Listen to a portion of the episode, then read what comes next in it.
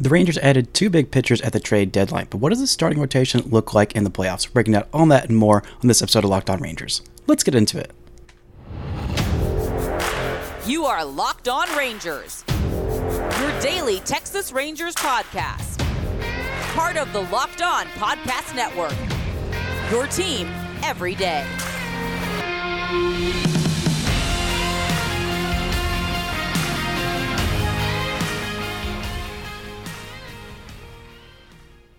You are locked onto the Texas Rangers. I'm Brice Paterik, a criminally addicted Texas Rangers fan since 2010, the founder and host for all five seasons of this Locked On Rangers podcast. Thank you all so much for making Locked On Rangers your first listen every single day. If you're not already, you can follow me on Twitter at Brice Paterik. You can follow the show at Locked On Rangers. Subscribe on YouTube, where the best way you can help grow the show is to comment nearly any single thing below. Today is Friday, August 4th. Your Rangers are 63 and 46 alone atop the AL West with a one and a half game lead over those stinking Houston Astros. By the way, the magic number for the AL West is 50 at this point. Before we get into today's show, this episode is brought to you by eBay Motors. A championship team is all about making sure each player is a perfect fit. Same with your vehicle. So for the parts that fit, head to eBay Motors and look for the green check. Stay in the game with eBay Guaranteed Fit. ebaymotors.com. Let's ride. eBay Guaranteed Fit only available to U.S. customers. Eligible items only. Exclusions apply.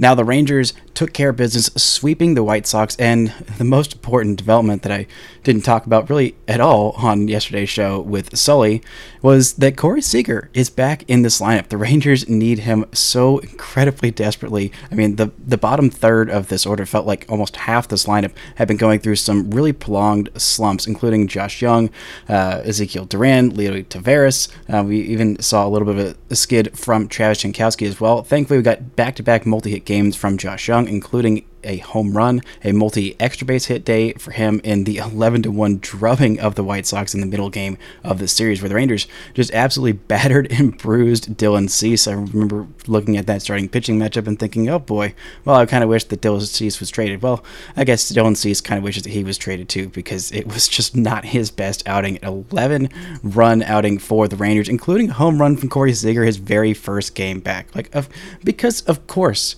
because of course he hits a home run in his first game back. Why wouldn't he? A multi-hit day, three RBI for him, two runs scored. Got pulled late because the Rangers were up by 10 runs and they didn't need him.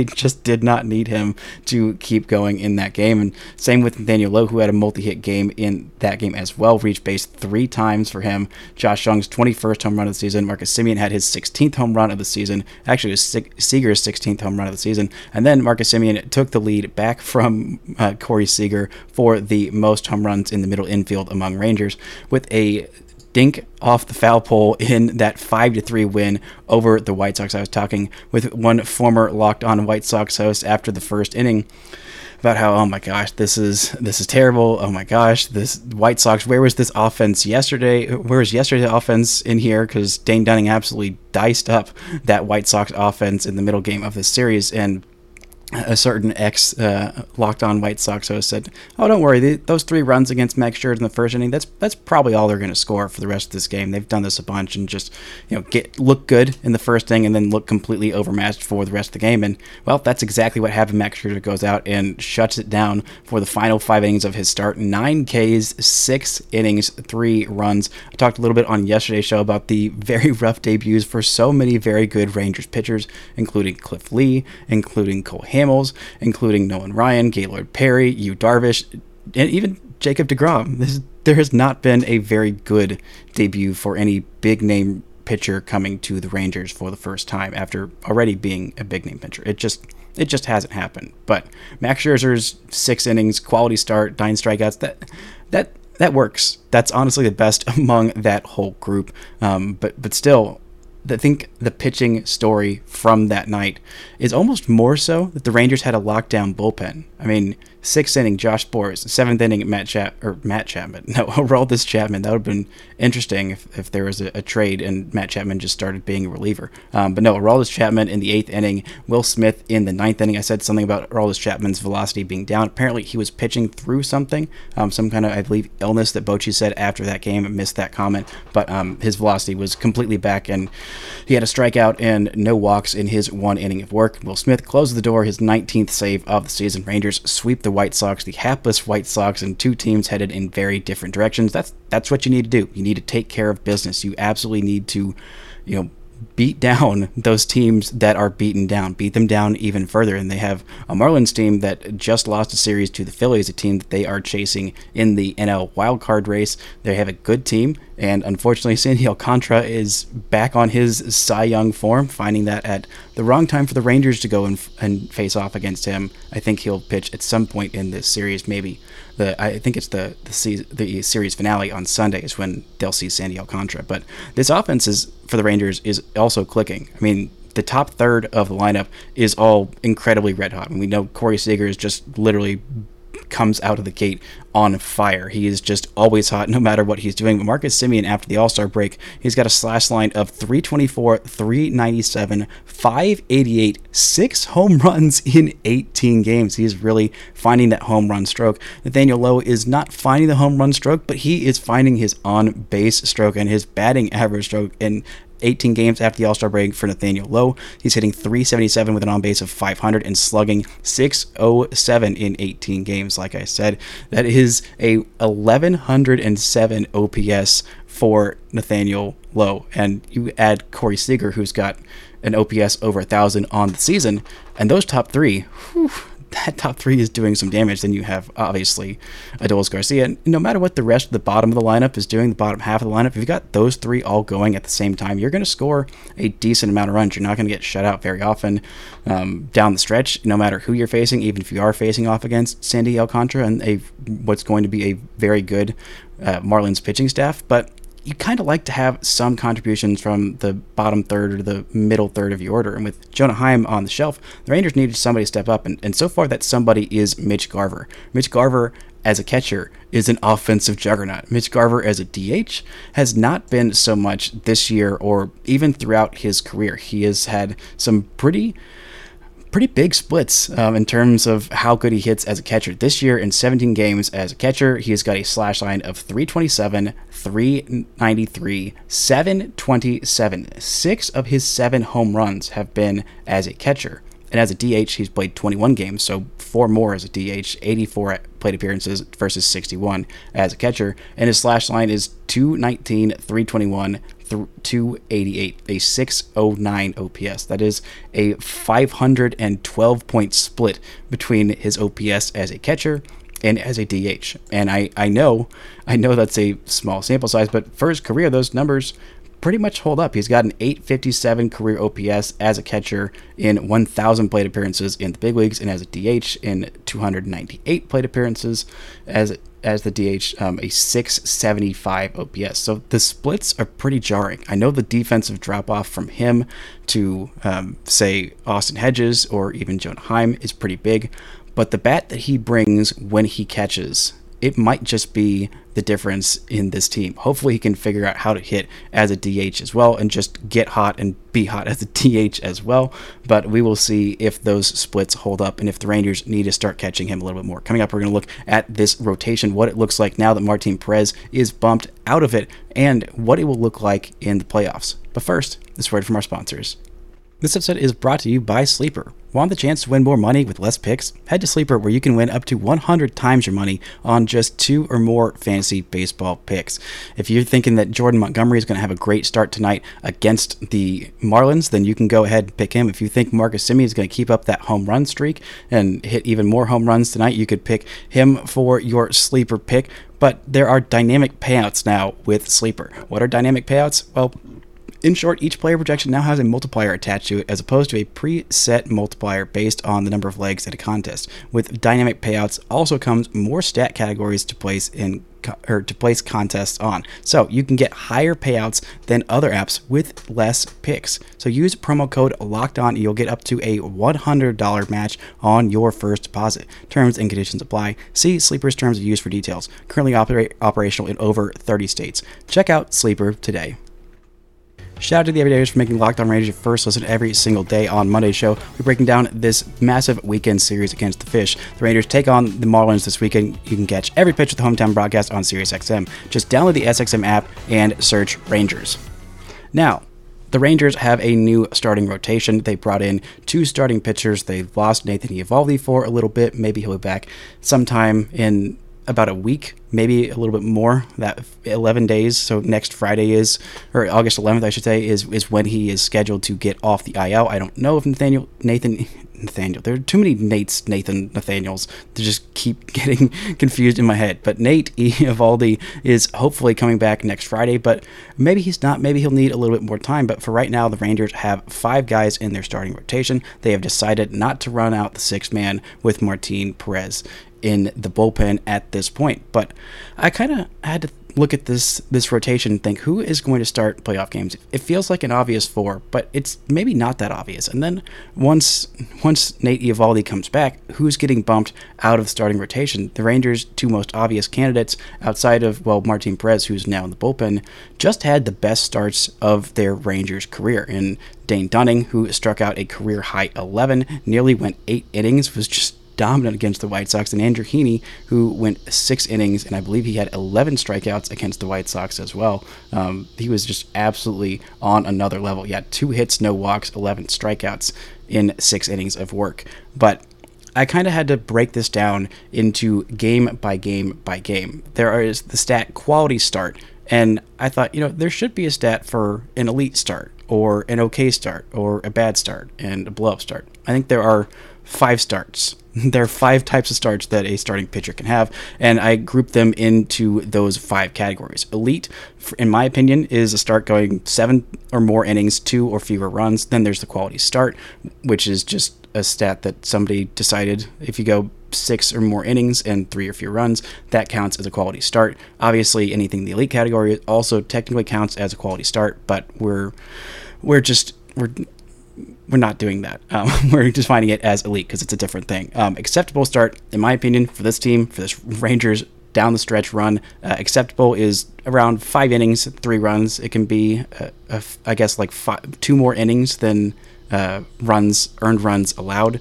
That is five or more. That is the acceptable range. The Rangers have a deep enough bullpen where if they, you need to give them four innings every once in a while, um, then that's fine. And if you're doing if you're doing what's acceptable, then the Rangers are going to win most of the games that that starting pitcher starts. A bad start is fewer than five innings, um, more than two runs. It's kind of subjective, but like you kept the team in the game, but you didn't quite do enough to really give them a, a great chance to win. They're not out of it, but they're definitely not in it because of you. And then a blow up start is anything fewer than four innings, more than three runs. It's just kind of obvious. Basically, it's a type of game where your team's gonna lose unless they do something miraculous, which probably won't happen. And those are those type of starts that the Rangers they can't afford any blow up starts at all. And I don't think they'll let any of their starters at this point with Martin Perez in the bullpen, I don't think they're going to let anybody get to the blow up range. If it's starting to get bad, quickly, then the Rangers are going to have a pretty quick hook. So I kind of broke these down with all the starters and who had the most of each category. It might surprise you. Dane Dunning, he's had 16 starts. Four of them have been elite. Those came against the Yankees, against Detroit, against Tampa Bay, and this most recent one against the White Sox. He's had four quality starts, five acceptable starts, two bad ones, and one blow up. That is pretty good. About half, half of his starts have been quality starts. That's really good that is how you have a 3.2 ish ERA that, uh, excuse me, 3.14 ERA that Dane Dunning has on the season.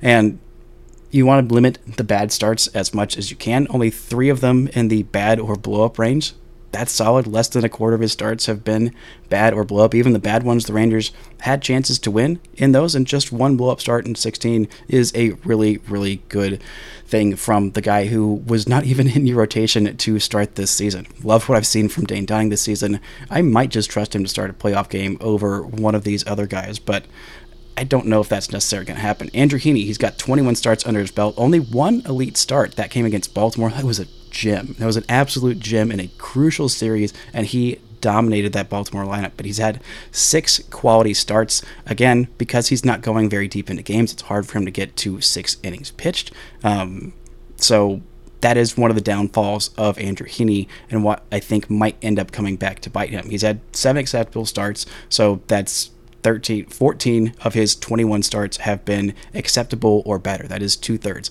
He's had two bad starts and three blow up starts. Three blow up starts is the most among any Ranger in this rotation or that has been in this rotation.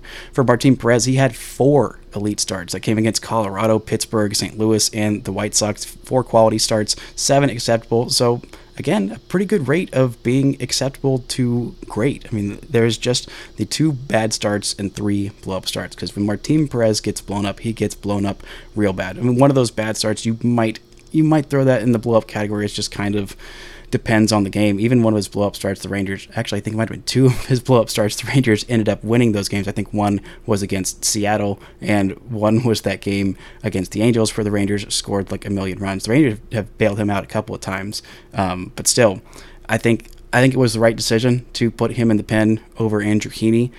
I think that he might do a better job as a long reliever. He's got some experience as it as a long reliever in Boston, um, so I, I, don't think that this is necessarily the wrong move. I love Martin Perez. I think he's a huge part of this team's vibes. I am surprised that he fell off this much. You knew there was going to be some regression from last year to this year, but it seems like contact pitchers around the league uh, outside of Dane Dunning, who I guess is a strikeout pitcher because he had 11 Ks against the White Sox in his most recent start. But it seems like a lot of ground ball pitch to contact pitchers just really fell off a cliff this year with the shift ban and teams having to learn how to use their infielders more carefully. Strikeouts have been been more important, and I think that's a big reason as to why the Cardinals are losing a lot of games this year because most of their starters are pitch to contact guys. And uh, if you have an entire rotation built out of that, it's going to be real tough. Then you have Nathan. Uh, Nathan Eovaldi. He's had five elite starts that came against the Yankees, um, the Angels, Oakland, Pittsburgh, Houston. Five quality starts, six acceptable, two bad ones, and zero blow up. That's what you want from your ace, a guy who never gets blown up, who pitches you into games. Even when he's having bad starts, the Rangers still have a chance to win. I mean, one of those bad starts was like five innings and four runs against Boston, against a very good lineup in Boston. That is, and the Rangers just could not pull that one out. I think the bullpen, that was the game that the bullpen blew pretty badly late in that game that kind of kept the Rangers out of it. But that's what you want from your ace, a guy who can get you those elite starts, who has that high end ceiling of like on his best day, he can go out there and dominate literally any lineup. We've seen him have the complete game shutout. We've seen him have the complete game, the nearly second complete game shutout where he just absolutely annihilated the hapless A's. That's what you want from your ace. Coming up, when we look at the other guys in their rotation and how they stack up, where they're going to slot in this playoff rotation because the Rangers are almost definitely going to the playoffs. Knock on wood. But first, this word from our sponsors. Shout out to the Everydayers making Lockdown On your first listen every single day.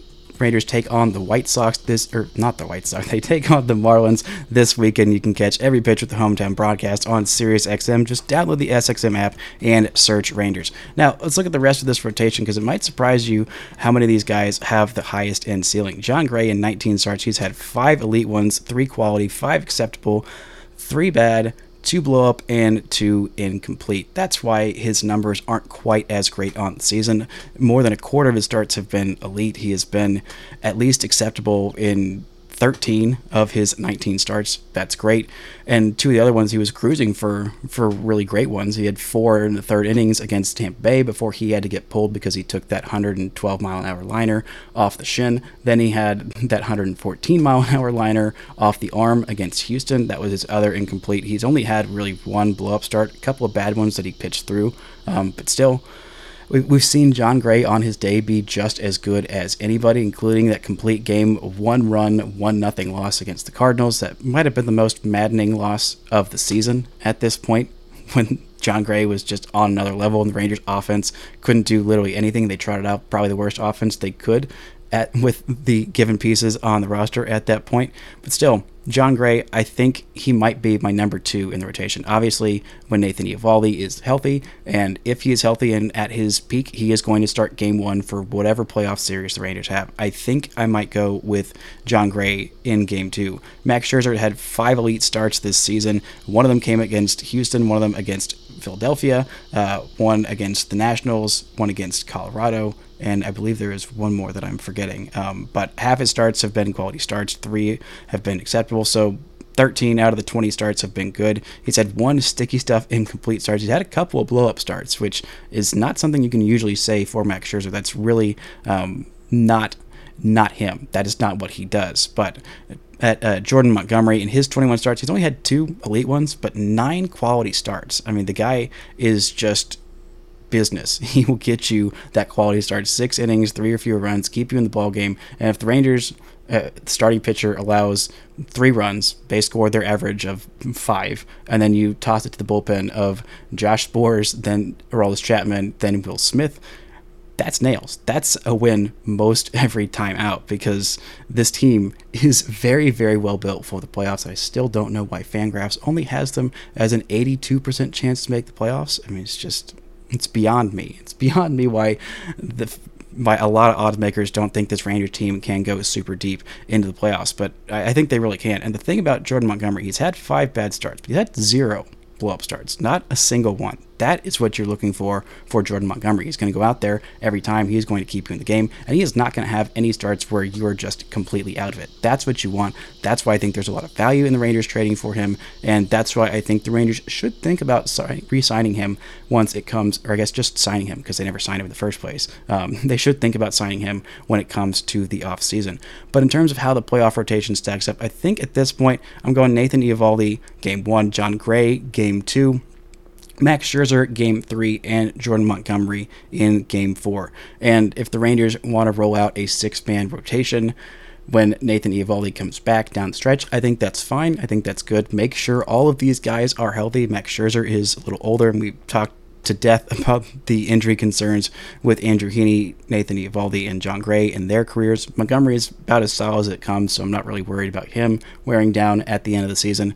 But I think that if you're going to bump somebody out of the rotation between Dane Dunning and Andrew Heaney, I think I would bump Heaney because he's not going to get you nearly as much as much length. And Dane Dunning is just freaking on one this year. So ride the hot hand. Ride the hot hand while it's still hot. If he has some blow up starts, or if he regresses really badly, you've got some options in Heaney or Martin Perez. I think it'd be really weird seeing two of those guys, two of those starters in the pen, but Heaney is a professional. I think he's done it before. Martin Perez is professional. He's still bringing those good vibes, no matter if he's starting or in the bullpen. And really, again, I love what Martin Perez is bringing. It's a bummer that he regressed so much this year, and the Rangers had to go make these trades for these starting pitchers. But you knew something was going to happen to this rotation, and outside of Jacob DeGrom's injury, for the most part, they've had some pretty good luck. So Martin Perez regressing very, very heavily is just what was going to happen. So it is Friday, which means Farm Friday, which means it is time for a minor league update. And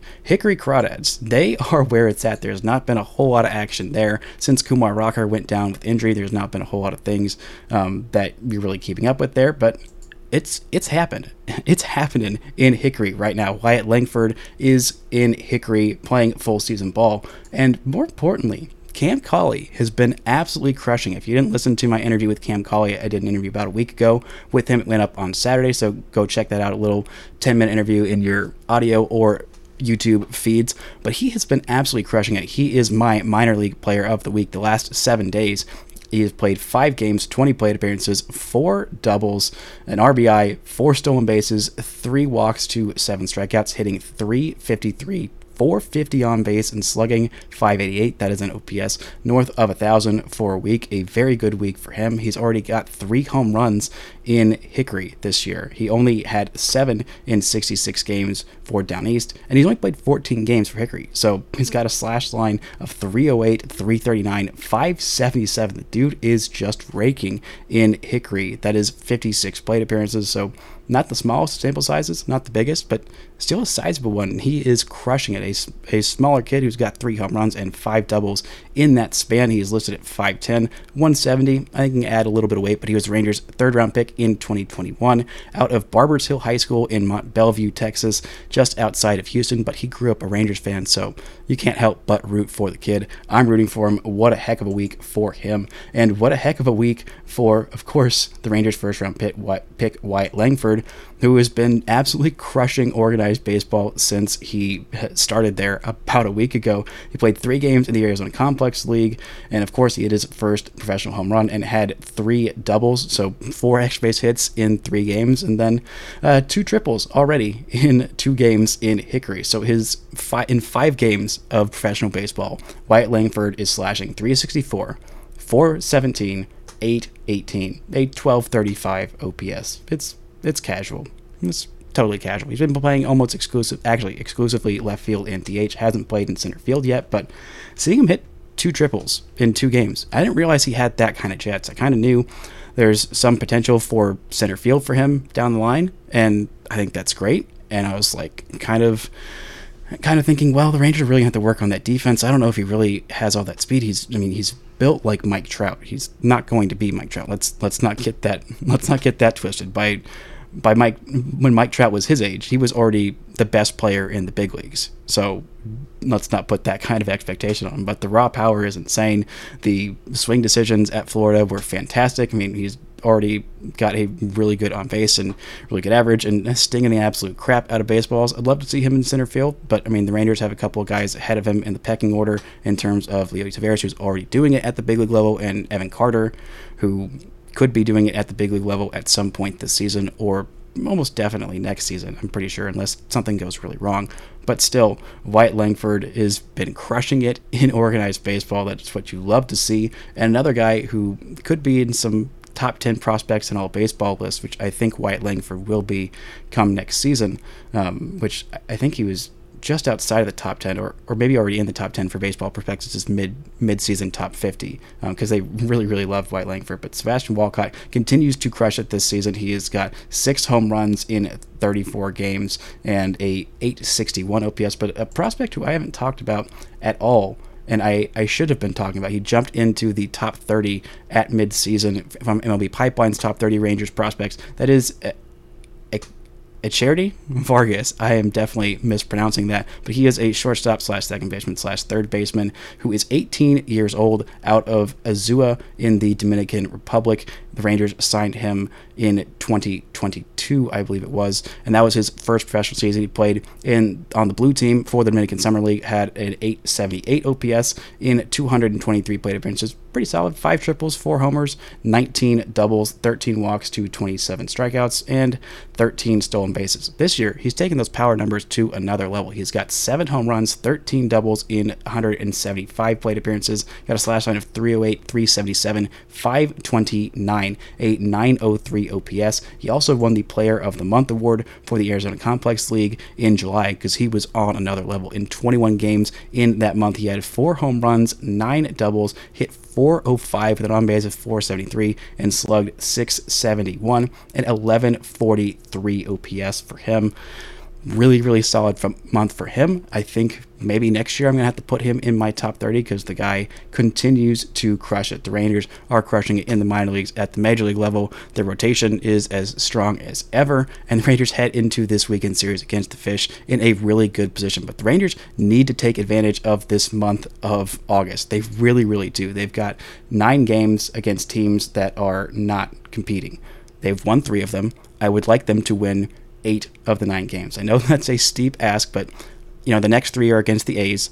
That's hopefully a sweep, and then the final three are against the Mets. And I really want to sweep the Mets. Mets fans have been doing a lot of trash talking for a team that literally just got swept by this year's Royals this year's Royals that are, if the A's weren't so horrendously horrible, then the Royals would be by far the worst team in baseball. But that comes at the end of the month after the end at the end of a long road trip that starts against the D-backs and the Twins. But the Astros right now they are playing some tough competition in this month. They've got a series in the Bronx, and they got a series at the Orioles. Then they've got some games against the Red Sox, at the Marlins, against the Angels and the Mariners, and then at the Red Sox to end the month. So the Rangers need to take advantage in this month because once it gets to September, the Rangers have a much harder schedule than the Astros. The Astros have nine games combined against the Royals and A's at the end of um, or in the month of September, where the Rangers have basically all of their games are against teams that will be competing outside of three against. Um, well, we'll see what the Guardians are doing that month. We'll see how the Blue Jays stack up in the middle of that month. But the Rangers will be going three games against the A's and then three games against the Guardians. Those are the only games that I think for sure will not be against contenders. But outside of that, the Rangers will have that series at the beginning of September against Houston. They'll have games against the Twins, against the Red Sox, and then the final 10 games will be against the Mariners and Angels with the last seven coming on the road. Got to see that nice little mid off against of those two teams last night, and er, I guess also this weekend series. Not really worried about either of those teams. Hopefully, both of them will be out of it by the time the Rangers um, are get to them in the final 10 games of the season. But still, take advantage while you've got your easy games. Take advantage of the series against the Fish. And I'm really excited to see Jordan Montgomery's first start as a Texas Ranger. Hopefully, extends the winning streak to four straight games. And who knows, maybe the Rangers can end up taking three, all three against the Fishes, heading into Oakland on a W6. That would be awesome. And hopefully, would build even more room to breathe in the AL West because the Astros are still breathing down their neck. But right now, this is a first place team, so enjoy the holy heck out of it. That's going to do it for today's show. Thank you all so much for listening and subscribing. The best week in Locked On Rangers history. It's only going to get better from here as we move on to the playoff chase. Thank you all so much for listening and subscribing. And until next time, don't forget to enjoy first place Texas Rangers baseball.